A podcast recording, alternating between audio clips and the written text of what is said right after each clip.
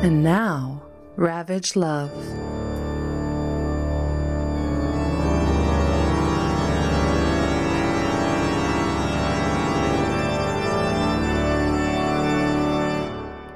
Dancing by the Nile, the ladies loved his style. Rockin' for a mile, he ate a crocodile. He gave his life for tourism. King Tut, it's episode 28, season four of Ravage Love. Hi, everybody. Hello, Renee. Hello, hello. We have a special guest on the show this week. I don't. We don't even need to banter. Let's just launch right into it. Hi, Alex. Hi. Uh, is this where you want me to say my thing? Go for it. Yeah. we don't edit. We don't edit any of this. no, so it's not worth editing. I hi, I'm Alex Falcone. I'm a comedian and a writer and a minor TikTok celebrity. Amazing. And you are coming to us from LA, correct? That's right. Amazing. From uh, just a little south of you. Amazing. um, we were just talking before we started recording about the difficulty of bringing US comics into Canada because we are all about building homegrown talent and then shipping them to the US and we don't do the inverse apparently. Yeah, less Um, common. I have not so I've not been up to either of your cities yet, but I would like to.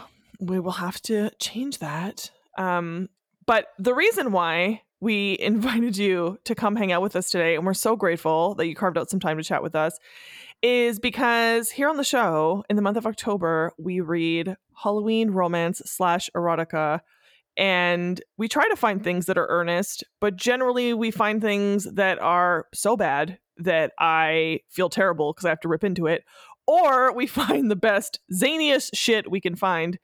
And alas, you created, you co-created an incredible, an incredible book. Would you like yeah, to tell us? Yeah, in terms of spoopy erotic uh, romance. Actually, it's not erotic at all. It's very tame. But spoopy spoopy romance is the genre that uh, my my one and only novel lives in with my co-author, uh, who is not joining us today, Ezra. Um, but yeah, we we wrote a, a mummy romance novel, the best selling mummy romance novel. Uh, I think probably. I haven't looked.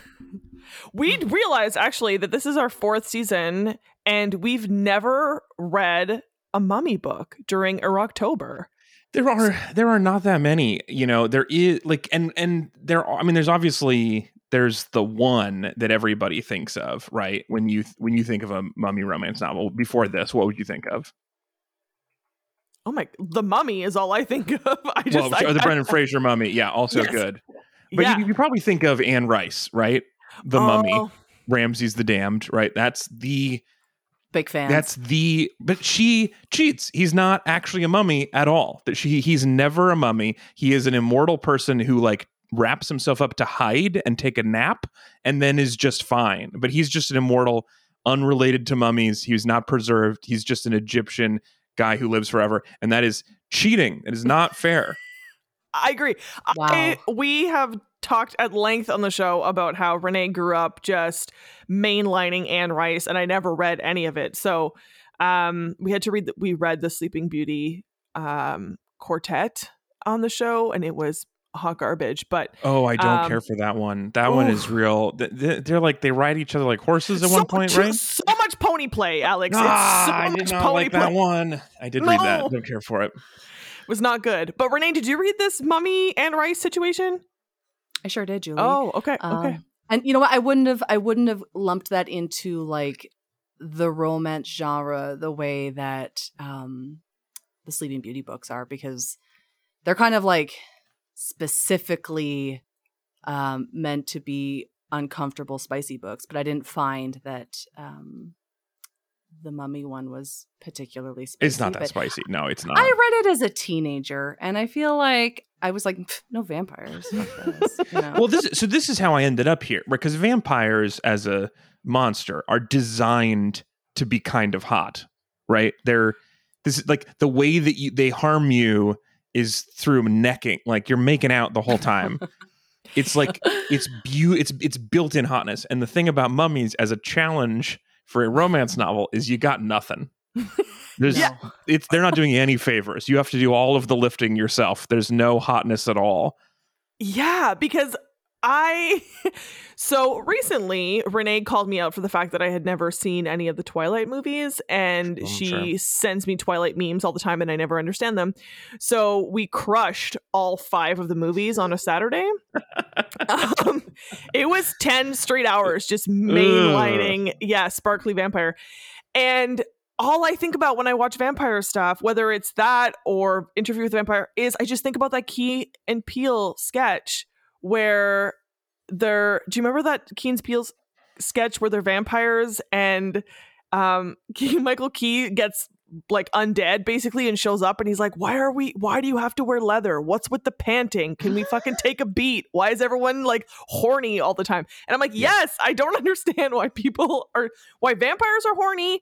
And why we have just decided that they are super hot. It's so much heavy breathing in It's every very single. it's very strange. And then Twilight was like, what if we nerfed that? So instead of it being everyone's like horny but keeping it inside, everyone's keeping it PG horny, which is also just like infuriating. yes. Yeah. And then the weird allegory at the end about eh, like anti-choicers, like that whole Mhm. Situation was not okay. So You know, it's, it's very upsetting. And then also just like from a monster standpoint, she took away all of the weaknesses. So she was just like, "Oh, I love I love vampires, but my problem is they're too balanced as a character." so now they're not afraid of anything. And then like there, there's so many things about that book that are really upsetting to me from like a relationship standpoint, like uh, the fact that he he's 100 years older than her for real. Like his Yes. body is 17 but his mind is like 120 which is the creepiest relationship in the world. And the idea that they have to go hang out in a high school in their hundreds Yeah. to spend the day around high school kids is like because why? Because it'll be like the townspeople won't think we're weird and then the townspeople just think they're weird. Like it's they're super creepy. And then she is literally his food source right? People are what they eat and Yeah. and like if you're like man this is a beautiful romance. This is a beautiful story. It's forbidden love. My friend just brought home a pig. And he's like no but i'm really in love with this pig. And you're like no you eat pigs. That's a that's a it's a meat source. You're like no no no no no but this is beautiful. I can't read its mind so we're in love. You'd be like i don't it's not cute. It's not No. cute edward it's not cute. And uh, I watch you sleep because I find it fascinating. Nope. Um, I'm somehow playing baseball in a field and never blinking. Like it's it's very There's nothing- upsetting. No, I don't like it. I don't care for it. Well, and so and so to to to bring this all around, the the reason why I have a mummy romance novel is because I read all of the Twilight books for for work uh, years and years ago, and uh, for a- for a, a podcast that I do, which I will I do not want to compete with you, but I used to have a book podcast. Absolutely. And yes. now it's a movie podcast. It's called Read It and Weep. And it used to be because it was about books. And we read a lot of romance on there. And so the idea of Unwrap My Heart was parodying Twilight essentially, but also trying to like fix some of those things that drove me crazy. So like it's very important to me that our mummy is not 3000 years old. He was a 17-year-old who like hit his head and then woke up as a mummy the age of 17 3000 years later, but his brain is the same age as her brain. Like that is crucial to me. Otherwise, it's creepy. yes. Mm. Agreed. And this is truly what I loved about your book is it's very funny and it's very clearly poking at all of these tropes, but also it was never upsetting. It was never upsetting. I was never- because either some like even some of the like it just sometimes it's just real gross and like we've read stuff where people are getting like finger banged by skeletons and shit that like just emerge out of the ground and I'm like that's unhygienic. It's gross That's a not for me, for no. UTI. wash your Yeah. hands sir. Um Yeah. so yeah truly loved how it was as the youths would say unproblematic. Y- yeah, we definitely were. Well, we did. We were also because it was a parody of Twilight. We're keeping it pretty PG, but even still, it was like we're gonna do the unproblematic version of all of these things. um, and I could just you just you know I could do it. That's the key here. It's not that I, I I feel like in Twilight she did not know how to write. I could write this dirty. I've tried. I've messed around. We did a little bit of an exercise where we did a uh, a just a bit of an erotic fan fiction of our own work. We know how to do it. We chose not to. That's the important thing here. It's too gross. I respect that greatly. But on the process of writing, Mhm. something because you wrote it with with a friend, right? Um, and there's a few times on the show where we've read books that were co-written, and I've always been curious about the process of co-writing fiction Mhm. because yeah, like what does that look like? How did you co-write this book? Um, well, so the main reason why we're talking to me and not me and Ezra is that Ezra lets me do all of the uh, PR for the book because he halfway through writing it had his first child and disappeared for like a year, which is very reasonable. But uh, so it was not like a 50-50 project towards the end. So Ezra and I like wrote the outline together and then we wrote a very quick rough first draft like in a month and then he disappeared and I rewrote the whole thing. So um, that was that was mostly our process. But our um, we did a version of this process that we read about in a book called uh, "Writing Movies for Fun and Profit," and then uh, "fun" mm. is crossed out.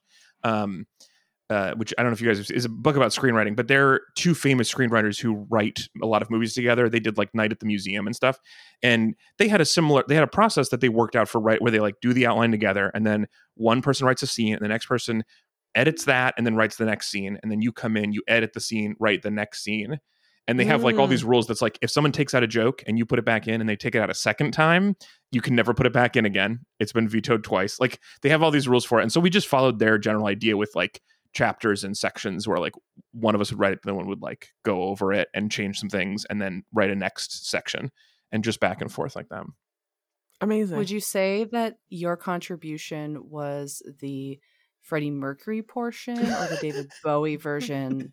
Um, I I do. I mean, book? look, I, that even sound in in hindsight, I don't like the way I, I sounded very uh, a little. I didn't want to be piggy about my um about my credit taking, but I do I do feel like it would have been harder had we done the later stages of editing together. I think it is easier to sort of just like have one person get to make all those decisions and then send it out. So that's why I was for clarity. I think telling you that, and also for uh, bragging purposes.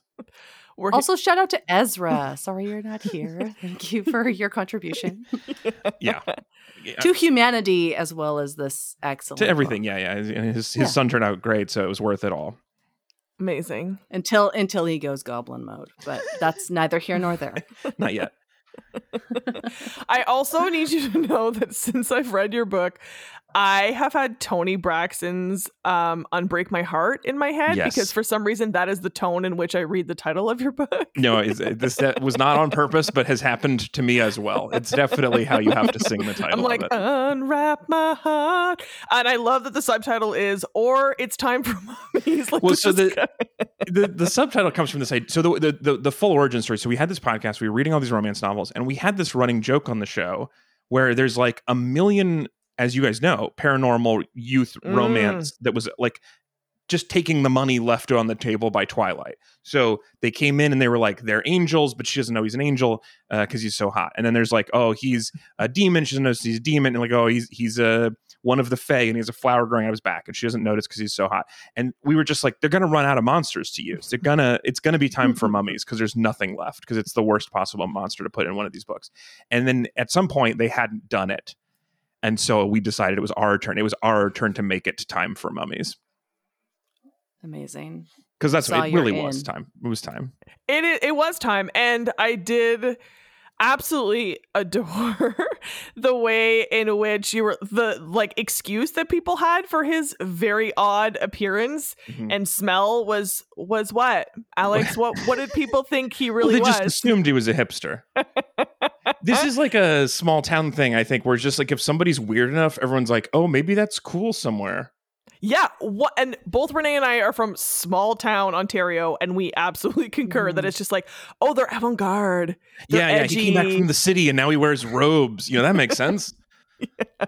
Just wearing a bandage. Come back with an accent. Yeah, I'll come yeah. back with an accent or um, yeah, the Barcelona or whatever. right, right. Yeah, yeah, yeah. They went went to study abroad in in the UK, and now they say cheers. yeah, exactly, exactly. Um, so I there I mean I truly laughed so hard so mm-hmm. many times in this book. Yeah. Um I don't want to put I, you on the spot right now, Renee, but it feels like Julie's doing the heavy lifting on the compliments here. Do you have anything nice to say to me? Yeah, I mean, I laughed a lot too. it sounds like you didn't read listen, it, Renee, just to be clear. That's what it sounds like. Um, it really it really cheered me up to read about the sacred bird at the end of your book. I mm. laughed a lot at that. It just was like the perfect addition. I felt like it was just like this running joke, and I live for a running joke. I love a running joke. Um, I also this is one of yeah. my favorite like jokes to versions of a joke to write, which is where just like everyone agrees on something for no reason. so just like everyone in this town is really into birds, and they just like, oh yeah, we also go to that bird club, and then they just do it, and we just everyone agrees birds. We all love birds, and there's no explanation for it, and you can just write a town where everyone attends a very good bird lecture every week. It was a f- fun structure. I, yeah, I did really love that. I also was a fan of like, oh, I am super. I don't know if it was like I'm tired or I'm not. Yeah, I, I didn't write my essay because I was up all night with my like favorite hobby of genealogy, and just like you know, I get real lost in some ancestry.com, and I was like, yeah. Which, frankly, I mean, you wrote this pre-pandemic, but like everyone in the pandemic i feel like there was a part where, between the like starter bread like when we were all making um sourdough there Yeah. was also a period where multiple people i know were digging into their genealogy. Um, yeah multiple people including one friend who like ran out of people to like deep dive on so she was like can i look up your family and i was like sure it's definitely not a, a normal high schooler uh, thing, but I def- I knew a kid in high school who was into genealogy, is why I was thinking of that. And it was at the which none of us cared. It was too weird. We were barely familiar with our parents and interested in them, so the idea of going back multiple generations seemed wild. But yeah, he was just like he just like we did a draw family tree exercise or whatever, and it just clicked with him in a way that it didn't for anybody else. And for years, that was like just his weird side project. Was he's always drawn and doing research as much as you could on Ancestry.com. It's just weird kid thing.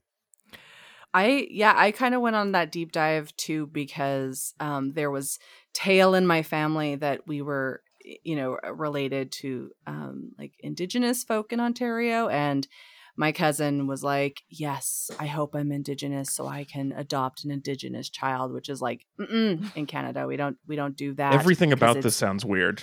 it's really awful. So I I did the deep dive um and there was no record. So I was like, yes, I'm saving an indigenous child from my born again Christian. It was it honestly it was vigilante. It's extremely Um, cringy to be like, I'm hoping that I get permission from this website so I can take this kid.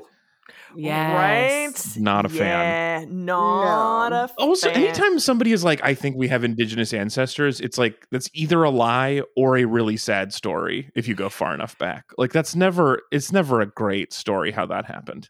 No, and it's certainly I mean, uh, from like an interesting standpoint, it is interesting that it's sort of exploded what our concept of identity is, and like people who are like, "Oh, I'm one eighth something, so now I identify as whatever," which I always find really odd, but also interesting because like, who gets to decide what your identity is? Yeah. Um, but it is really gross the amount of people, and I don't know if it's as as bad in the US, but here in Canada, the amount of people that do like 23andMe and stuff just to find out if they're indigenous so that they can like claim that banner. It's I mean, I certainly I've not heard a lot of that. Mostly what I hear is people who are like extremely white and are like, I did the research and I didn't realize we went through Paris briefly.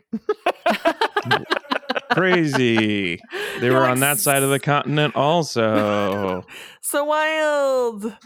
Yeah. In Alberta, most people um are Ukrainian, like they're of U- Ukrainian Oh. descent, and so um they, that's their reason for being assholes. They're like, "What do you want? I'm Ukrainian." And I'm like, "Okay, sorry about your country right now, but That is you know." And It's also strange. My mom is is Dutch, and she has always said like, "Oh, we are very rude. That's why. It's because we're Dutch."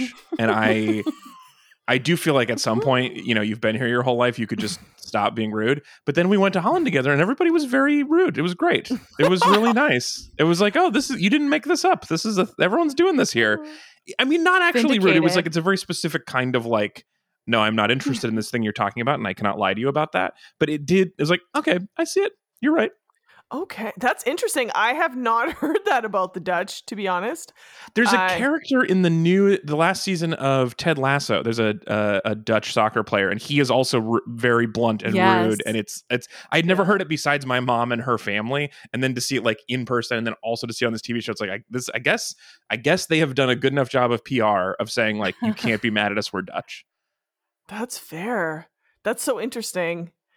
Yeah, I did not um I did not But know w- that. wouldn't it be wouldn't it be wonderful to have an excuse for any time you're rude about something oh, to make it oh, 100%. this is biological. It's not. Just dig Oh, deep. man. You're like, it's my culture. Yeah. I gotta love that it's it. like it's like let's blame the country of origin instead of the fact that we're just white. Like Well, and my mom has been here since she was three months old, so I feel like you've had a lot of examples of people not talking that way. Um, whole lifetime, in fact. yeah, you got a lifetime of it, but yeah, they you know little tiny pancakes and and being underwater and being a little bit rude. That that's what they've got. Honestly, and the fact that they have like three names for what they are, depending on who you're talking to. Uh, Like, isn't you, that? you mean they would prefer to be called the Netherlands and it's just harder to say? Yeah, and it's like it's the Netherlands, and then they're Dutch, and then isn't there another? Well, people say Holland, which is technically Holland. the state, and then Yes. everyone's like, "Well, it's like that's like if you said I'm American, we just call it from Texas," and like, well, okay, except that um, North and South Holland is like 95 percent of the population, so you probably are also from. So if you're in Amsterdam, you were in Holland as well. So like, you could say I was in Dallas, I was in Texas, and no one would be like, "Well, that's generalizing." Anyway, th- there's a Mhm. lot to argue about, and it does seem like there is no good reason for it. You can just. Everybody could just chill, but nope, it's too rude. You can't chill. They don't believe in chill. They believe in baked goods, cheese, and not oh, the chilling. cheese is so good. Yeah. Anyway, so this is a separate. We don't have to go all the way down this, but man, cheese is very good there. and genealogy is the hobbit of um a small town girl with her boyfriend that is so hot as a mummy. I mean, look, if we're let's be honest here, this is not the greatest work of fiction ever. And one of the things that we did is we wrote both of these children pretty much as just weird adults. Um, that's mostly what's happening. Um, so she definitely has like weird adult hobbies and talks like a weird adult because I am not a 16 year old girl, which is why I did not do the audiobook myself because it was too weird to read a book in the first person as a teenage girl. And so yeah, mostly we were just like, let's not even try. Let's just make her a 40 year old guy. and yet still not creepy. So congratulations, honestly. less creepy way. Well, yeah. I mean, if she's a 40 year old guy, it's creepy that she's with this 18 year old mummy man, but yeah. it's, So- it's nice that you said it wasn't disgusting because there's also like he is a rotting corpse. So, like, even though they're not involved too physically, he is still, you know, he's got no eyes. You know, that's gross. Well, I mean, you you made a point throughout to mention what he smells like, Mhm. and as avid romance readers, we're constantly reading, you know, historical romance and kind of, you know, it, it stunts our enjoyment of the book because we're like, oh man, I bet it reeked. I bet it just reeked. Like how Oh, how yeah, bad do you think the smells is a- UTIs were? For Yeah. sure, the past smells, whatever time period you're guessing, smelled. Yeah. Yeah. They were throwing Yeah, your waste so- into the street. You're right. It's gross. Hundred percent. So I feel like the fact that you made a point to be like, he smells okay. I was like, oh, He smells good. Okay. desert-y. Deserty. Yeah. He's, there was some nice sweet oils probably when it was ori- original, but it's been 3,000 years. Yeah. Yeah, like it was like I know you had uh, Toni Braxton in your head, but I had some like Desert Rose by Sting. Oh, sure. When I was reading his description. I was like, okay, all right, Desert After the Rain. Good, Yeah. So that didn't. It didn't sound like he smelt like a corpse. Um, Well, he, I mean, I said rotting. He is you know. mostly preserved. That's sort of the whole thing. Um, Yeah. This, I mean, this is what's so funny. Like, so, so not only are mummies like not hot the way vampires are, but they also have no powers. Like, like, like vampires can sometimes turn into bats and fly away. They're they're frequently very strong. In Twilight, they're like real hot. Uh, they can like dazzle you with their hotness for some reason. Um, but mummies, there's just nothing. Like the in the original Boris Karloff mummy movie, like the first person he kills is by going boo, and then the person's like ah, and then dies, and that's it. Like he's there's no powers. They're they're they're slow. They like shuffle along. You know they they they look really weird in the original. So you everybody thinks of like Brendan Fraser when they think of mummy movies, but the original Boris Karloff mummy is so hilarious and so clear that they're trying to shoehorn the recent events of King Tut's tomb into a horror movie, even though there's no real like it's not horror, it's just oogie. That in that movie, what happens is the mummy is brought up, he's brought to life on accident, he scares a guy to death, and then he puts on a hat and gets a job and works that job for 20 years and no one notices he's dead. That's the actual plot of the original The Mummy is he just passes and works in an office. He just has a job for two decades until he works his way up in the field of of uh, uh, uh, of Egyptology. He works his way up to the point where he is renowned enough that he can get fundraising to go dig up his dead girlfriend. That is his whole plan. But it's 20 years of just wearing a hat and a trench coat and no one notices he's a corpse. It's wild how unpowerful they are. And and I just love it. It just makes it so much fun to write a character who's like that incredibly useless. Where it's like, oh, I keep you keep falling behind. Every time we walk, you're six steps behind because you just shamble. That's your main thing. And then the Brendan Fraser movies, they got crazy with it. Where like they're just jumping through puddles and doing backflips and have ninja moves, and it doesn't make any sense. Uh, they had to make up those things because mummies don't actually. The main thing about mummies, in fact, is you can't get them wet, right? And then they just like threw Brendan Fraser just threw mummies in the water, and they were like, "I'm fine," splash, splash, splash, and it doesn't make any sense. But the if you if you look at the heart of this, they are like the weakest monster to ever live, and there's no reason to be afraid. Just a little grossed out. I am obsessed with this idea of like a weekend at Bernie's mummy edition situation. It's it is really funny and and it, the movie's actually like a good reminder of just like how if you have a bad hat no one will see anything else about you it's really about like how powerful a fedora is is that people overlook everything else because like that's a weird choice man and then they'll just keep going and they will not look at your moldy eye sockets You're like, are those JNCO jeans? Yeah, Anyways, exactly. if you just dress bad enough people will not be worried about your mumminess or they will do like in your book and legit be like, oh, it's just a hipster. Like the amount of times I walk downtown, I'm like, street involved or hipster, and it's Mm-hmm. oftentimes a crapshoot either way. So Yeah, Yeah, you could there's just a sort lot of of stuff that lean could be a into it. choice or could not be a choice. That's great. That's part of the fun of hipsters, I think, is actually like, is you're never quite sure. Do you, Yeah. are you in on this joke? I don't know if you are. yeah, and then you're like, mm, that's patchouli. Never mind. Um, decision made. So typically on Mhm. the show, Yeah. we read an excerpt from Yes. our books, and I'm I'm, wondering if you would like to read us uh, a particular favorite passage, perhaps.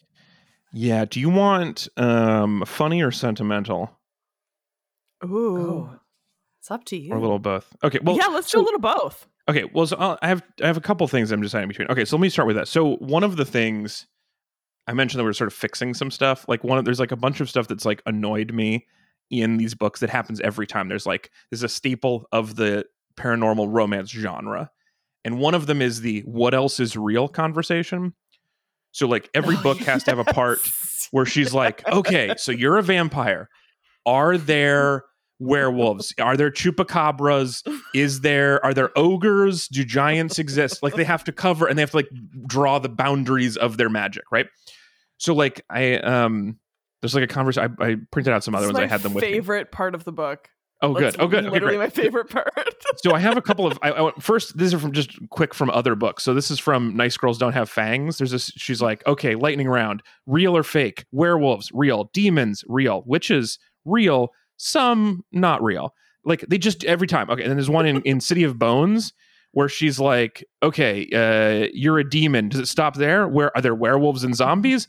Of course there are. Jason informed her. Although mostly zombies only live in the south. Anyway, and then he's like, don't be ridiculous. No one believes in mummies. Like it just keeps happening. Every book has to have this list. So we decided we're not going to mess around. There's nothing else. That's all there is. There's just mummies. We're not going to waste our time with this. But of course, you know, the character doesn't know that, right? So she's like, here we are. Where did I put this? There we go. Okay. So, fi- and this is actually, this follows on another part of the genre, which is the like, he tells her what he is, and then she doesn't believe him. And then th- the conversation is always either too long or too short for me, where it's always like, I'm a monster. And she's like, cool. Or he's like, I'm this, uh, I'm this crazy undead demon thing. And she's like, no, that doesn't, those aren't real. Those are just in movies. And then they argue about it for an hour. Like, I saw the cover. I know what he is. Like, you don't have to waste this time. Okay. Anyway, so, so we finish that. He's convinced her that he's a mummy. I'm a mummy, but mummies are dead and you're walking around kissing people. In many cases, they are dead, but a lot of us are cursed to walk the earth. And I've only kissed one person. Oh, you mean like vampires? No, vampires aren't real. But if you're real, there must be loads of other magical creatures too. Like werewolves? Nope, just mummies. Wait, did you say you've only kissed me? That's weird. How about witches? Are witches real? Pretty much just mummies. And yes, just you. All right, Mr. Smarty Pants, then who made the mummies?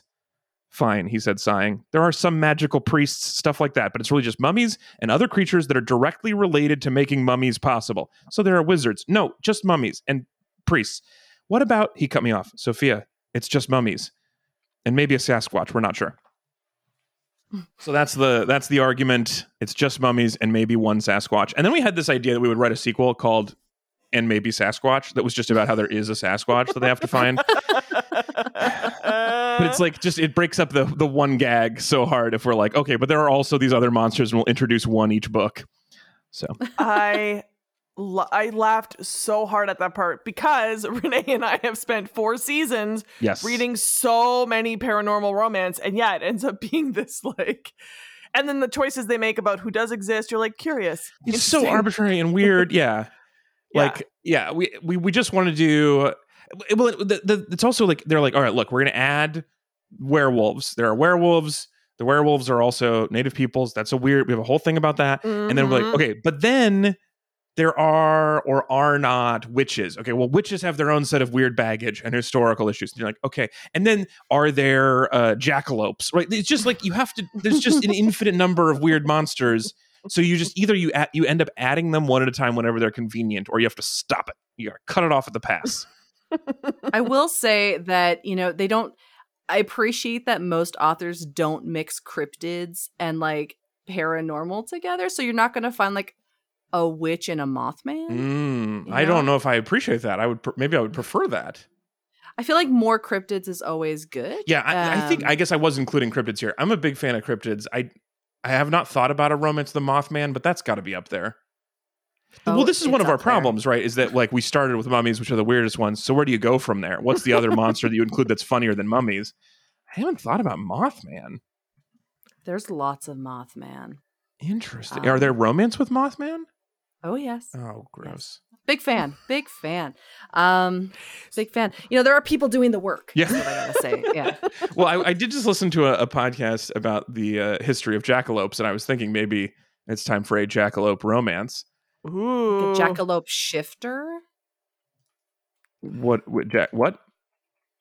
Well, a shifter is like a person who shifts into an Oh, animal. oh, It's a okay. I see. It's So a you're big, big, big trope. I so you see. could have right. so they're not permanently jackalope.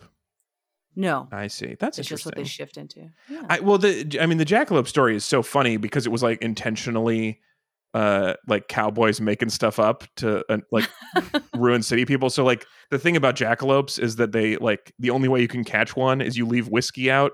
And then, because they love whiskey, but then they drink and they become overconfident, and then they stay out in the open too long, so you can catch them. Like that's the story. That's the origin story of how you catch one. Is you let them become drunkenly confident. Is very funny. Is already very good. Oh my god, it's rich, Australian. rich material. I know. I got to figure out how to make that sexy. But yeah, I, I definitely think we should. cr- Yeah, I bring in cryptids is my argument in counter to what you were saying. Is we need more cryptids in this world and not fewer in the romance. I would world. agree. We actually don't need them in the romance world because they are thriving. Well, so okay, so Um, h- have you read? Because I'm not. fan. I'm sure this exists, but I have not read a creature from the Black Lagoon romance. There are many like swamp thing. It's Swamp Thing romance. Yeah, yeah. Okay. Yeah, where they're like laying eggs in human women. and stuff We like that. absolutely read what was it? Taken by the Lake Monster. I read that. Taken two by the Lake Monster is a hot title. I like that. Yeah, it's got some real shape of water energy to it. Um, Mm. but yeah, well, she turned out being a fish, so it was okay that they were making out.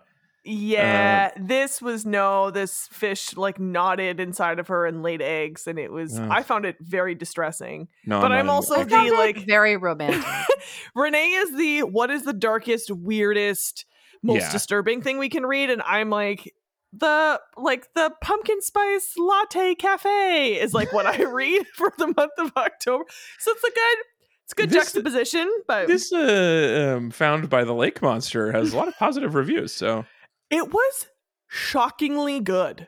yeah Like I was very much not into the spicy parts, but the storyline was really good. It was very well written. Um, I was very impressed. And she has a whole series of them, doesn't she? Yeah, there was like Mhm. because you I read Deceived by the Gargoyles, and it was pretty spicy. Had big mean, like like, Disney gargoyles energy. i would like to talk to like monster author lady and see like how like how much is this a joke and or just like a hard writing challenge versus like she thinks these are hot creatures to include Yeah, I find that's oftentimes the question that Renee and I end up asking every October is we'll read a book and then be like, okay, was this earnest Right. or for lulls? And Yeah. sometimes really can't tell, but sometimes it is genuinely like you deep dive and this person is like very into uh, monster romance and the idea of being of like banging a giant and stuff and you're like okay Right. all right you do you i mean it's fiction One of the but one of the things we do on the show every week is we suggest um like a sex toy or other accoutrement Mm. to use in you know in a you know adjacent to this story and um it's really easy to find I can see why you didn't prep me on this part before. yeah yeah it's all right i mean you don't you don't there was no sex in your book That's true. so This was very- you- It was very tame. If we had it was gotten very to a, chaste yeah, I, if i were going to pair an accoutrement i would just say hugs and kisses yeah, yeah, and and good communication and therapy. Those are our yeah yes those are our toys of choice. I I have never googled this, but I'm guessing.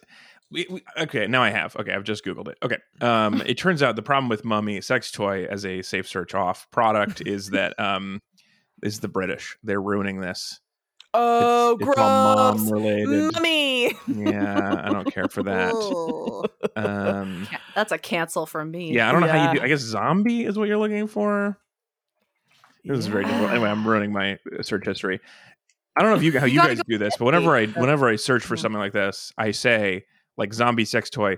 I'm searching for this as a joke, just so that the person going through this later in the trial can see why I did that. I go into incognito mode a lot. Um, that's that's how I do it. All right. Well, I definitely just you could. straight up look on Etsy and I'm like, what you got? Yeah, and it's yeah, like, prob- oh, do you want a tentacle? It's on sale. I'm like, yes. Probably Etsy is where to start. Okay. Well, definitely zombie things exist. Although this looks more like colors that are. Anyway, I don't have to describe this to you. Um. Anyway, what were you going to suggest? You just suggested hugs and kisses. Okay. There's not. There's not I would a- feel like wouldn't like bondage tape be a good because it's a mummy, right? And keep them together, keep them Yeah, so I- intact. So I, I I I mentioned that I could be gross about this, and I did think about this. I wrote a um my my manager suggested I write a spec script of something using mummies to try to use as like a job application to TV writing gigs. And so I wrote an episode of Sex in the City where Carrie dates a mummy. And it's uh and then I like submitted that to him. My manager was like, well, it has to be way grosser. You know, this is an HBO rated M, you know, show. Go all of the way with it. And so I have thought a lot about it. And so I do think, yeah, I do think like um gauze bandage um uh, you know tying up would be related that would be a reasonable toy if you're going to take this um if i were to write that book it would be called hardcore bandage obviously but the i think you could you, you get that way with a just a little bit of just like yeah of of gauze as as a tie sounds safe I yeah. I, and sanitary. I I like just- it. yeah, it's very hygienic. yeah if you use an ace bandage you don't pull it off of a mummy yeah for sure So, did you say you had also pulled out a sweet and earnest? I part did of have a sweet book? passage. That I, so the one thing I mentioned that we were like trying to fix some things. The other, the, the one thing that we loved about Twilight is we liked her dad a lot. Um, I don't know if you Mm. thought much about Charlie and his big old mustache, and you know, I mean, he's a cop, which is goes against him, but he does. Um, he is very sweet in that story, and he's like one of the only parts that seemed like an actual like human wrote this about a human they knew. So we made sure that our dad was also very sweet, um, and so um, I was just thinking about uh, my description of her father in this book, which I I still enjoy when I was rereading it just now, um, which sounds gross. This has been several years since I wrote this, so I forgot about this passage. But um, so can I uh, read read to you about her dad? Yeah, Yeah. please do. My dad was tall with strong arms from pointing at maps that don't exist. Oh yeah, sorry, he's a, a meteorologist.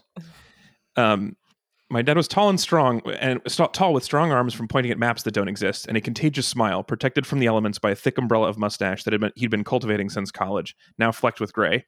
His curly black hair was cut short and receding just a bit, but also and also slightly graying at the sideburns. But because of the smile, the changes changes in his hair never seemed to bother him. He just looked more confident as it grew. He was all, like he was always supposed to be fifty, and he was just now getting around to it. Also worth mentioning about him, he had taken nearly flawless care of me since my mom left, and after he watched an episode of Nightline about salmonella like 10 years ago, he was strongly against undercooking food or cooking it the normal amount. So he's got like protective dad things about him, and he's always burning their food, which is a great running joke, although if you eat burned food, it's really not actually plausible. But it was a fun bit where you just, every time she'd be like, I'm smelling burnt bacon. It must be, dad must be up. Anyway. So that's Burnt my sweet dad pancakes. Story. The burnt pancakes. Yes, burnt Mickey Mouse pancakes trying to make her feel better. Burnt toast on the eyebrows of her uh, breakfast smiles. Yeah, a lot of, a lot of sweet dad. And then dad has kind of like a moment towards the end about like, oh, I'm going to help you out if you're going to do this thing, and they like learn to communicate better as as parents. It's really nice. I mean, he says, "Spare the mace, spoil the boyfriend." So yeah, he's got some. He's got some. uh uh He's got some issues. He's still working Yeah. through. I love that part so much. But you're right, actually. You're right. Now that I think, having just seen Twilight for the first time, and you're absolutely right. I hadn't really thought about it, but the dad really is like a diamond in the rough in that movie. He's just like, just genuinely looking out for his kid and trying to connect with her over He- like he is, and greasy towards the diner end, food. she's like, "Hey, I should probably tell you, um, my boyfriend's a vampire. I'm going to give birth to this demon baby." And he's like, "You know what? Let's just not get too specific." And then he's just like, "Jill." Like he he- anyway, he's delight, and then we also I also really liked Alice, who has that uh, short wig and is like kind of a fun person to be around. And then Charlie and Alice become kind of friends, and so we always I always imagined them having like a buddy cop movie called Mustache and the Wig, where they are like I don't know, solving crimes. She can see the future and he can ignore emotions right in front of his face. It's a great it would be a great series. Would watch the shit out of that. I really would. Um, I really liked the friendship between um, your characters and Duncan because I thought that it was really cool how she like stood her ground. Like she wasn't prepared to like waver on her feelings just because one, she was oblivious to her best friend being in love with her, but then when it kind of all came out, she wasn't like, "Oh, well, I didn't know and I love you too." Yeah. Or you know, like she just she stood firm and was sort of like, "What you got?" As one when of the things like, that I "Him wish- or me?" I wish I'd done a You little know? more with is I do feel like he's not great at taking no and I wish that was I wish I'd like dealt with that more head on. Um because it was I was just, you know, I'm playing with this trope of like uh love triangle guy like doesn't want to be excluded from it. Although we have to we also have to talk about how they're not triangles, they're angles, but I'll come back to that. But like I do wish she'd been a little bit more like, "Oh, you know what? I did say no already. We're not going to do this again." Like I it was a little more that's that's just a little fix I would have added and, and if I could do it again, which I'm sure I could. No one would stop me, but I'm not going to. I love that he at first gave the impression of being a total himbo. And then you find out that his hobby is like archaeology and these like phallic statues. And I was like, oh, he has depth. Duncan This is has one of the most controversial parts of the book is that his patio is covered in ancient phallic statues. and this is from like a writing tip I got years and years ago, which is like if you have boring exposition, set it somewhere interesting. So and this is like in the writing book they call it like the Pope in the pool principle, which is from some movie where the they have some boring exposition, but the Pope is like swimming naked while he's having this conversation. And you're just like, why is there a Pope in the pool? Anyway, so the Pope in the pool advice was like, look, she's going to have this conversation with Duncan. They're going to get some stuff out. It's going to be boring. What is the worst thing that they can be also dealing with? And it's her walking around, kind of leaning, and then being like, "Oh, gross! Don't want to lean on that. Oh, that's an Incan fertility statue. Can't be near that." And I do, I do understand that it's a shift in tone from other parts of the book, but I stand by that scene being tolerable because of all the statues. Agreed. Agreed. There's been a lot of comments on it, so if I sound defensive, yeah, people have pointed it out. I just love It how had big like Mel Brooks vibes in that scene. So yeah, that was a nice way to say it. Totally. And I just loved how it was like, we're a city or a town that loves birds. I'm into genealogy. He's into archaeology. My dad's into the weather. Don't fucking ask questions about it. It's normal to us. And I do think I also will think as far as realism goes, I I have not met an archaeologist who has this collection of statues, but I do believe firmly that if you're a child and you say you like anything, even offhandedly, like, oh, aren't elephants great? You get elephants in the mail for the rest of your life. Every uncle who doesn't know you very well is like, oh, she collects elephants, right? And then buys you an elephant. And my mom even said the other day, like, don't you have a collection of shot glasses? Because one time when I was 15, someone gave me a shot glass, and then she was like, Well, you collect these now. I am an adult now, do not drink. I have no shot glasses anywhere near me. I have no idea. But one time, everyone's like, Oh, that's your collection. So I do believe that if Duncan was trying to be an amateur archaeologist and his first ever find was phallic, that other archaeologists would, as a fun joke, be like, "You collect these," and just keep sending him uh, replicas of things that are related to that. You're absolutely, Absolutely. correct. Like some members of my family found out when I was in high school that I love SpongeBob, and I do love SpongeBob. I stand by it. You, you were But- right about that one, yeah.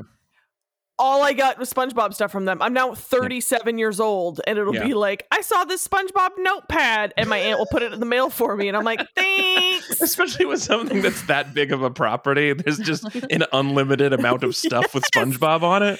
Whereas, you know, phallic symbol, you're like, okay, that, you know, there's a limited supply, but I will be like, when I die, the people who are going to be going through my stuff will be like, wow, did she have like a bit part on that show? Like, what's the with the What- fixation? yeah, what's with the SpongeBob flower arrangement? How is that happening?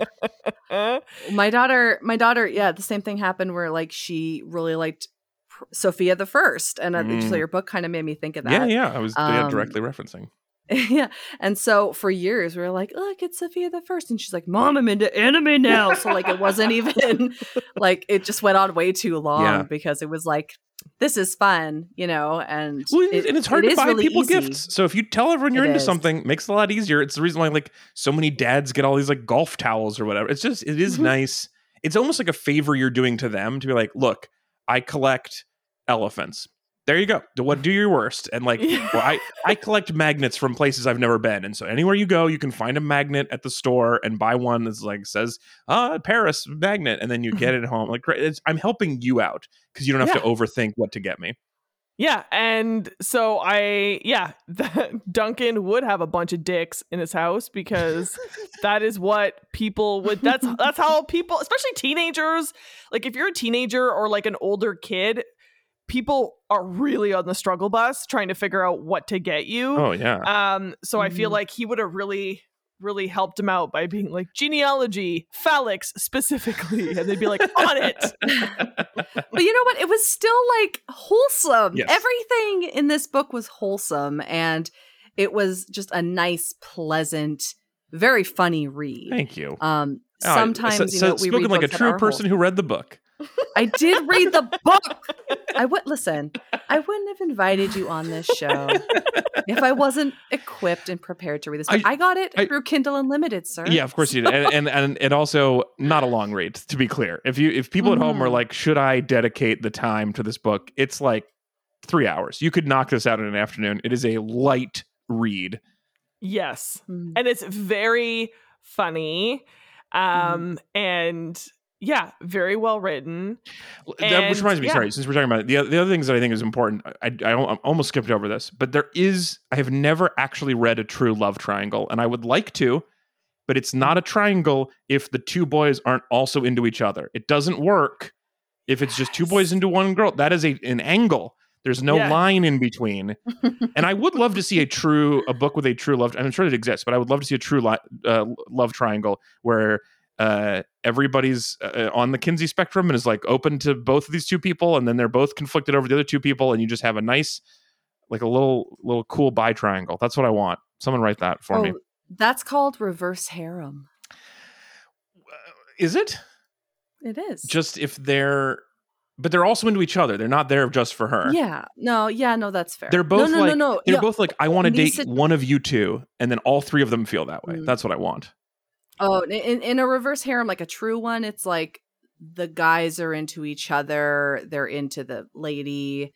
Um, they're all they're all just this weird polycule of love. Usually, they're a shifter, like some kind of gargoyle. Oh, okay. You know, yeah. it- well, right. Sure. If you added a gargoyle, now it, the, it was hard to believe, but once you added the gargoyle, like, oh, I can see that. you're like i get it now i get it but you're right i mean when i was watching twilight all i kept thinking was like man does stephenie meyer not know that polyamory exists like you could have I jacob mean, and Edward. She almost certainly did not. I think. No, I mean Uh, she's obviously a virgin. It's the only thing I can take away from having watched those movies. This woman has never felt the touch of a man in her entire life, um, and that's quite obvious. But you're right. A true love triangle is just like a, a very queer situation, Yeah. and, and it's cool. But but I like it still has to be trouble, right? I don't want it to be like a, it's there's not a tri uh, a triad. They have to be all still jealous of each other. It has to be a problem. I think that's what you're looking for. If you're calling it a love triangle, it's like, ah, oh, this is confusing, and we're both into these two people and can't decide. Yes. That's well, I, I mean, I I'm think for that. I think that should be your next venture. Not that you don't have enough work on your plate, but I'm just saying that yeah. here at Ravage Love, we would support and read your love triangle if you choose to write it. I appreciate that. We have kicked around a lot of next ventures. So the story of this, like the the existence of this book, is that like we wrote it just for people who listen to the podcast, and we like self published it and put it out. Our our people liked it, and then we didn't really think about it for like five six years, and then I made a TikTok about it this year, and all of a sudden we were an Amazon bestseller that day because um, the, the TikTok people really liked it, and uh, so it was, but it was like it was an old book at that point and it had not ever been popular and so it's been very strange for me dealing with this like i made this for my friends and now all of a sudden people are talking about it and now i'm like well i wish i had two more books. I wish i had a series to sell or even just like a regular pitch to take to the book industry and be like look i have this thing so we we've we've kicked around a couple of ideas. Um, one of them I, I briefly mentioned which is like we do a because you so like you know how um 50 shades of gray was originally a slash fic of the of Twilight, and then they like took yes. out all the names and then ch- they got rid of the vampire part and then made it into its own thing, which I did not know when I read it that she had gotten rid of all the vampires. So I, the whole time I was watching Fifty Shades of Grey, I was like, when is he going to admit he's a vampire? This is like an hour and a half into this movie. Um, but yeah, so but they just took it, and so we were like, no one's going to do that because no one's going to read this book. So we need to write our own erotic fan fiction of our book and then take the characters' names away and turn that into its own erotica. Um, yes. And we have not done that because that is it's too we're bad at being gross. We can do it. I told you we can do it, but it's not fun for me. So we are actually I'll just put this out for because perhaps your listeners are the right people. I was thinking we might hire someone else to write sex scenes for us. and then we would just do the connective tissue. So it's almost like an improv game. We'd be like, here are the characters' names. Write five sex scenes. They can be anything you want, and we will figure out the book that goes around them. That's actually a very interesting writing challenge for everyone involved, I would imagine. Yeah, it doesn't sound good, but it does sound interesting. That's I agree entirely. the other idea we had was because this was like a parody of at the time a very popular young adult novel that we would have a series of 3 books or 4 books whatever where the other books were parodies of different young adult novels that were huge successes. So the idea would be at the end of Unwrap My Heart, the two teen, the the mummy and the teenage girl fall in love, and instead of being like let's drag this out for three more books of the same crap, it would be like okay, they're in love now, but bummer they got Hunger Games. And now the two of them have to compete in a Hunger Games together. So just Mummy, Teenage Girl, Hunger Games. And then they win and they get out of the Hunger Games. It's like, oh, it's so amazing. I can't believe you did that. And then uh, the world ends and now it's a post-apocalypse and they have to like right just like a series of them getting trapped in different like or oh they they won the hunger games and the prize is they go to wizarding school and then there's just a harry potter book but there's a mummy and this girl who both survived hunger games and now they're in harry potter or whatever. Just you could keep going forever where they just like oh we fell into this new young adult trope. I I can't wait. Also, can't also wait. sounds interesting, but not necessarily good. I cannot quite tell. well, that that line is really where Ravage Love sits generally. so it's very on brand for us. yeah, I'm glad. Yeah, I, I'm I'm I'm still on the fence about both. Both these sound like more work than they probably would be worth the outcome, but very plausible still. Who knows? True. Who knows? So I have one final question for you. As someone who had a podcast where you read books, like you mm-hmm. said, that included a lot of romance, mm-hmm. um, was one, is there a particular book that sticks out for you? Or is there a genre mm. that you were very into um, when reading romance because Brene and I started this podcast as two people who'd never read romance before and just found stacks of old Harlequins at a thrift store and then built a podcast around it. Fun. so we've been discovering um, different types as we go through the thing, and I'm wondering, was there anything that you were like, I actually don't hate this? This is such a great question. Um, there is, um, there's a book that we read that I um there was a book about witches and I'm going to remember the name of this if it kills me. Um that we like the whole time we were still kind of hard on it at the time and then afterwards we're like You know, that was actually kind of fun. I didn't hate that. It had it was one of those books where it's like there's an exciting thing that happens, and that exciting thing is like she goes to the library. So it's not. It was like a lot of library, um, which is not the most exciting thing to have. But um, what was the witch book? It was not Discovery of Witches. What was the? Gosh darn it! I don't remember. I'll I'll find it. was Um, it spicy? it was it was low spicy. It was more Okay. romance love than than spiciness. Um, was do you want spicy? I don't. Oh, I just was curious. I was that- curious if it happened to also be spicy. Because sometimes they'll surprise you. You're like, oh, this the cover has a very rom com cartoony feel, and then it's just like the filthiest sex scenes, and you're like, oh damn, did not see that coming. Interesting. Yeah, no, I've not. Uh, the the spicier things are not uh, usually for me. That's not how I enjoy my spice. Is not in the in the books world. Um, man, I would wish. I, I was hoping that I would have found this thing by the time I finished the sentence about it, and it's not happening. Um. All right, we'll was come there, back to me. Were there tropes that you could not stand? Like were there genres That where I you're like, haven't mentioned yet. Yeah. that you were like, could couldn't pay me to read this again. Um. Well, so you know, I mean, I don't, I don't love. I don't know how to make this super funny, but you mentioned the, um, you mentioned the uh, Sleeping Beauty series, Mhm. and I don't like the like, hey, we're going to intentionally play with this thing. Uh, there it is. I found the book. Good. Okay.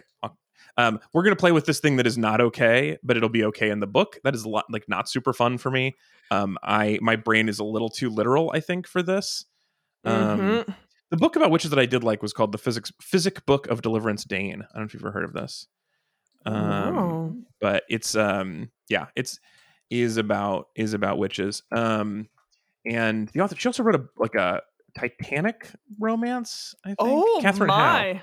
Yeah. Oh, that's a trope we have not touched on, but I bet there's a lot of it. Oh, I am A, yes. a trope of the boat sinking. Um yeah, that's interesting. I think you I should definitely explore that world. absolutely like that movie. I mean, as an as an elder millennial, that movie haunted us in the Yeah. late '90s and is sort of imprinted in my brain as like I think it might have been the first like sex scene I saw in a movie. Definitely was the first sex scene I saw in a movie at the theater. And yeah, I, went mean that the hand on the frosted on the foam on the the glass with the steamy that was that was pretty good. It's iconic. Yeah, yeah. I don't. I'm not quite cle quite clear on the physics of like why, like her hand feels like it's turned too far around. It's almost like it's too far behind. Anyway, that's my issue. But um, the fact that she, yeah, no, now I'm gonna overthink it as well. Thanks for that. You know what? If you just change the lighting, is- though, this it is the same would thing be with- like a horror movie. yeah, It's this is my same thing with the, like with the the love triangles. I love just having a super small thing that ruins things for once you think about it. It just like once it implants. Um, I saw a TikTok today about how a lava cake shouldn't be called a lava cake; it should be called a magma cake because it's technically in the volcano, and that is just so just beautifully pedantic and unimportant. and every time I hear lava cake, that's all I'm going to think about, and that I love that. I love it. That's so good.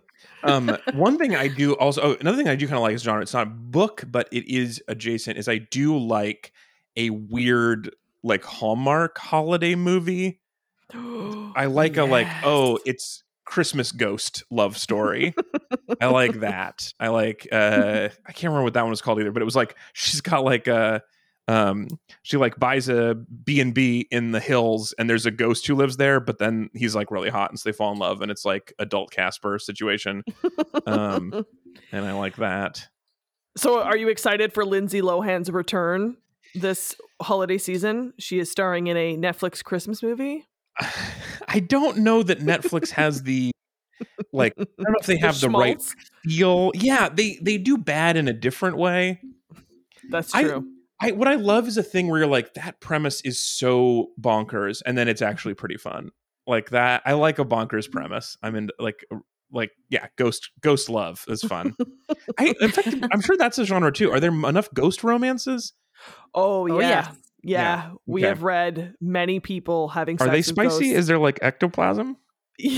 very spicy generally. I don't Usually think it's it's a like- tame ghost one to be honest. Mm. Well, like Casper. It's usually like somebody somebody getting it on with like the Invisible Man. You- Like Mm. that's really the vibe. But interesting. An invisible man. Yeah. Mm. We have really plumbed the depths of the Well, you, you can self-published. tell I'm always shopping for a new idea. So, like, what's the monster I should be obsessed with next? I'm still leaning towards jackalopes, but an invisible man is kind of an interesting situation because it's also just a guy. yeah, exactly. I mean, I like Lake Monster is better, but you, you, you, there's too many already. It seems like so. I'm trying to find the one that has not been done too much. That's my. That's yeah, my I think your jackalope is. Yeah, no one's really a, a jackalope romance yet. Yeah, no, you can really corner that market in a big way.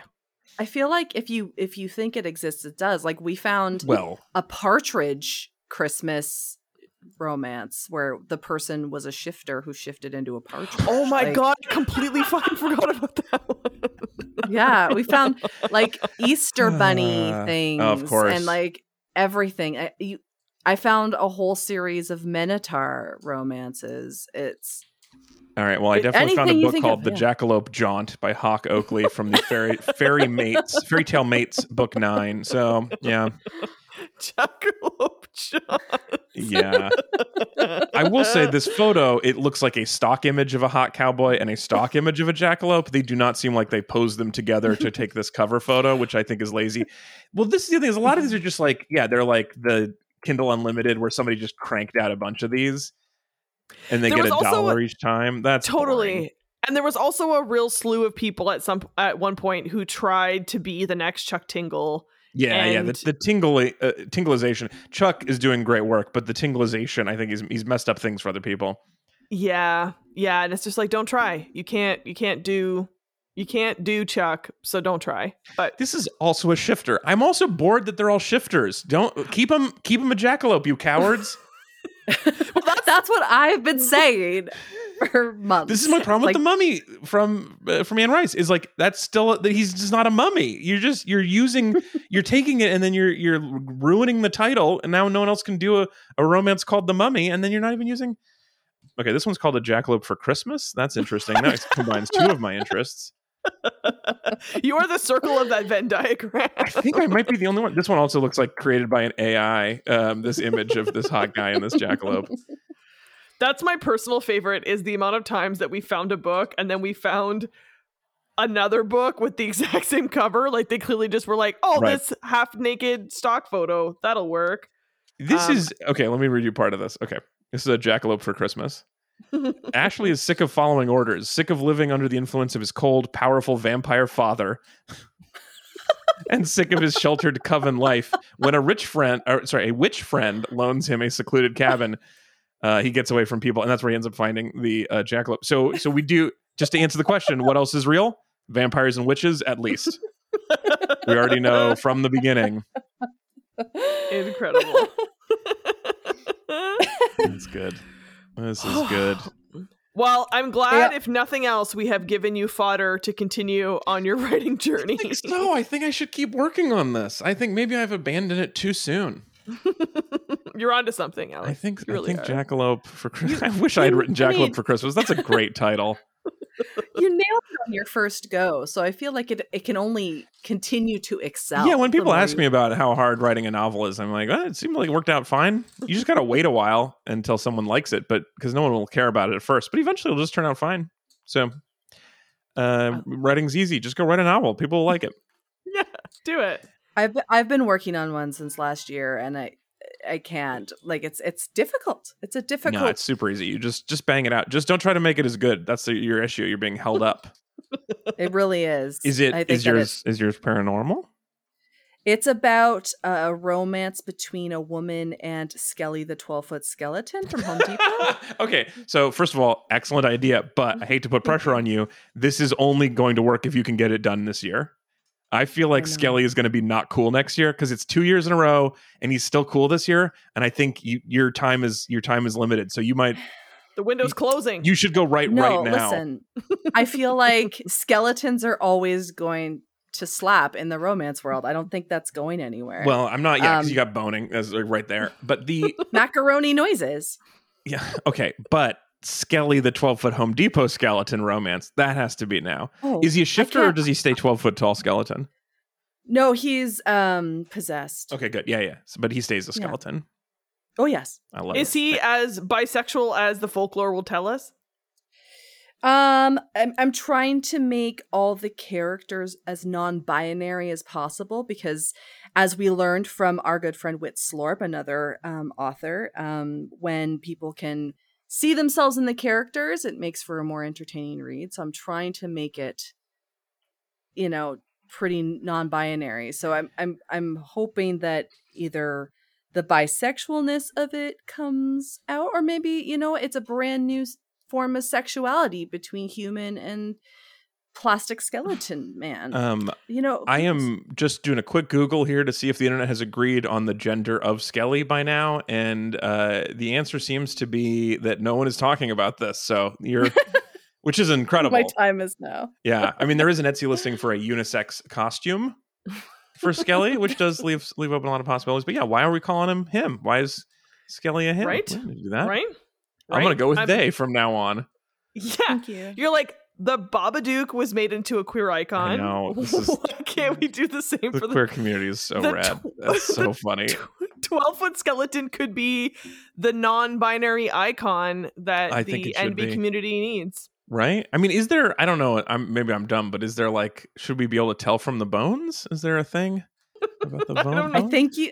Yes, I do think based on like the hip bones, you should be able to Mm, tell. Yeah. Okay. Um, but I feel like in the depth of their eyes, Right. It, it, it really distracts from whatever. just put a hat on them, and no one will know. well, I live can work in an across the street for from. 20 years. the reason I got this idea for the book is because I want I live across the street from a school Mhm. and I want so desperately to buy one of these skeletons, but I'm like, I don't have four hundred and fifty dollars. No, dollars. and they're always sold out. Yeah. So I was like, if I write a book and I sell four hundred and fifty dollars worth of it, then I can go buy the skeleton and then I can have it out year round. Um, and all the kids could be like, Oh, look, Easter bunny. This is a perfect skeleton." idea. I think if you write this, Home Depot should send you a free skeleton. One hundred percent I agree. Absolutely. Yeah.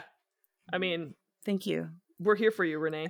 This is a. Thank I you mean, so yeah, you, much. you look. I know. Obviously, I'm a little bit biased. You came to the person who would be most, but 100. percent This is a great idea for a book. This is a very, very good idea. I will say, maybe, maybe challenge yourself instead of writing a long. Maybe make it a novella so that you can get it to the people sooner, and then if they like it, just do part two. When it Mm. Takes got off. oh that's that's really good. I got stuck on writing a whole scene about a haunted house. Um so Yeah. So what's I Skelly I into? to- Like, what is anyway? I don't know. How, we don't have to do this forever. But uh, I'm No. curious. What Skelly like once possessed? What does Skelly want out of the world? um Skelly is accidentally possessed. Okay. Yeah. It was so. Um, Does the possessor have the personality, or does Skelly making decisions? I don't know yet. I'm not there. Okay. Okay. But Skelly is sentient. Yeah, yeah, yeah. Um obviously cuz Well, you, I mean, you got gonna figure out Skelly's wants. This is a classic step in the novel writing process. Oh, Skelly Skelly wants revenge. Ooh, okay, Yeah, it's a revenge story. but still um, with a lot of spiciness. very uh, yeah i just how do, how does a human bang a 12 foot plastic skeleton that's Well, I mean, that's that's gonna be the trick I don't. That doesn't sound hard to me at all. Um, I, you're limited only by your imagination. I feel like there's so many parts of this that would be useful already. Um, well you know i was i was i was kind of talking to my son about it. He's 17 and oh, that um, seems he was he was giving me ideas and i was like i can't have you i can't give you like a writer credit on this book. You're a minor and you're my kid. It's just uncomfortable. And he was like okay. I was like stop set giving me these excellent ideas please. Save it for your own career. I think that is says uh, just a lot of stuff about your relationship with your son that I am not prepared to explore right now. That's fair. Maybe it's fair. because my mom was Dutch, but I would never talk to her about how skeletons bang. and I'm an adult now. I was just trying to tell him about my ambitions. I mean, I I just I'm gonna guess the thumb is important. That's all I'm gonna say. Everything else is up to you. Thank for the, that's a great note. Um, you're like 10 out of 10, one note, thumbs. I, it seems like the right size. I'm just guessing from looking at it. I've never actually gotten to hang out with a 12 foot skeleton, unfortunately. But well, I will. I will give you um, a credit in my a novella. little thank you would be I yeah much appreciated. But yeah. just I just want to I just want an advance copy so I can uh, I can review. I'd love I'd love to blurb your book if possible. Okay. Definitely. I love this. Definitely. Well, thank you so much, Alex, for carving out some time to chat with us. Well, such a pleasure. Uh, if folks want to keep up on what you're doing and you know whether or not you come to canada other Mhm. stuff that you're writing what's the best way for folks to follow you Yeah, so uh, if you if you have a platform that you enjoy, I am probably there. So uh, pick your favorite thing. Since this is a podcast, I you know Read It and Weep is no longer about bad books, but we do still do the show. It's just about movies now, and uh, mostly just me talking about what I want to talk about with my friends. So we're playing a movie game all year, but it's really just it's more a game a, mo- a podcast about friendship than it is even about movies. Um, that's called Read It and Weep. But also, yeah, I'm on TikTok all the time. I'm on Twitter and Instagram, and I'm, I'm all the places. And whatever I post is going to be reposted everywhere else. So pick your favorite one and find me, and I will. Uh, I the things will come to you from there. awesome thank you so it. much for joining us Thank you so Thank much. you I'm so honored to have been asked, and I am uh, very. I had a wonderful time chatting with you, and I am eagerly anticipating your debut novel. I'll I'll uh, I'll connect with you when I need that blur. Can't wait. Oh, the the eyes with little screens in them. So there's so much you can do with that. Anyway, go. so much. Um, well, on that note, Julie, will you sing us out? I absolutely will. Um, as terribly as I do every single week, even though I want to sing Toni Braxton's Unwrap My Heart right now, instead I will sing us out. Ravage love, ravage love. Bye. Bye.